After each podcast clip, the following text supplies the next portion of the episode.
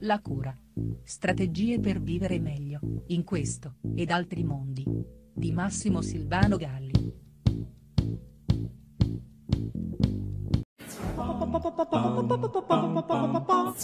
È incredibilmente alto il numero di persone che leggono manuali per essere felici e poi si suicidano per un errore di stampa. Ora, l'ironia rimanda in verità a qualcosa di molto serio e a mio avviso fondamentale in questa nostra epoca attraversata da una sorta di vera e propria mania della ricetta, dell'elisir, del manuale, del tutto che tutto cura.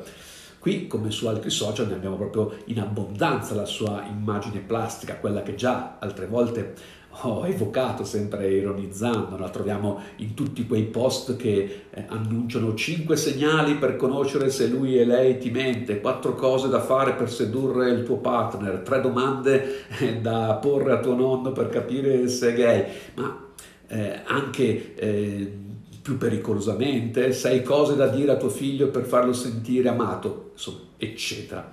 Eh, molto se non tutto si sta riducendo a questo tipo di ricetta, semplice, immediata, spesso cazzate su cazzate, ma che fanno tendenza, hanno presa, fanno audience, creano consenso. Le persone ne sono attratte, anzi cercano pure di mettere in pratica questo tipo di consigli, ma proprio come quando cercano di metterli in atto, ecco che arriva l'errore di stampa. E quali sono questi errori di stampa? Eh, gli errori di stampa, che è bene dircelo, non mancano mai, mai, sono rappresentati dallo scontro tra l'idealizzazione da manuale e la realtà, tra la mappa e il territorio, potremmo dire con Korbinski, eh, lo scontro con la realtà, con la sua complessa complessità perché la mappa non è mai, non corrisponde mai al territorio e non perché poi queste ricette non abbiano una loro ricaduta concreta. Magari la ciambella eh, finisce per essere anche col buco, ma a quale prezzo? Ecco, quello che perdiamo è tantissimo, è tutto, è la nostra umanità, vince cioè la nostra riduzione a macchine lo vediamo bene nelle pratiche educative che sono sempre più istruttive, parlano di formazione ma dispongono solo informazione, istruzioni all'uso, che riducono il sapere eh, a mobili dell'IKEA. Da questa forma mentis dobbiamo difenderci, anzitutto difendendoci da questi modelli della cura e del sapere, la cura come pura razionalizzazione, protocollo, massificazione,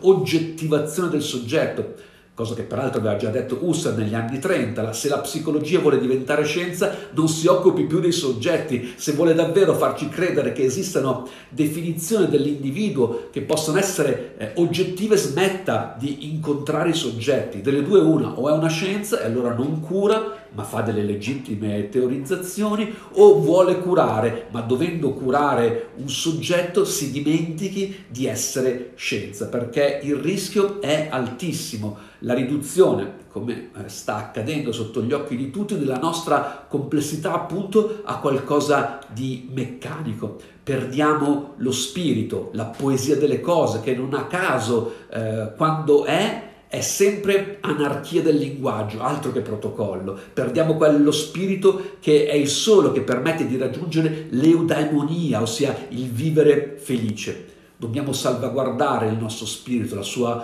complessità e non farci abusare da questi modelli un tanto al chilo, che poi ai noi non si limitano a eh, per versare eh, sui social, ma entrano prepotentemente negli studi dei medici, dei terapeuti, che pure loro sono nutriti da questa manualistica, mentre invece dovrebbero leggere Dostoevsky, Nietzsche, Dante, Pessoa, Pirandello, Sant'Agostino e conoscere la grande pittura che so, fiamminga, l'arte concettuale, Burri, Bach, Beethoven e Beckett e Brecht e Fassbinder, altro che manuali su come funzioniamo.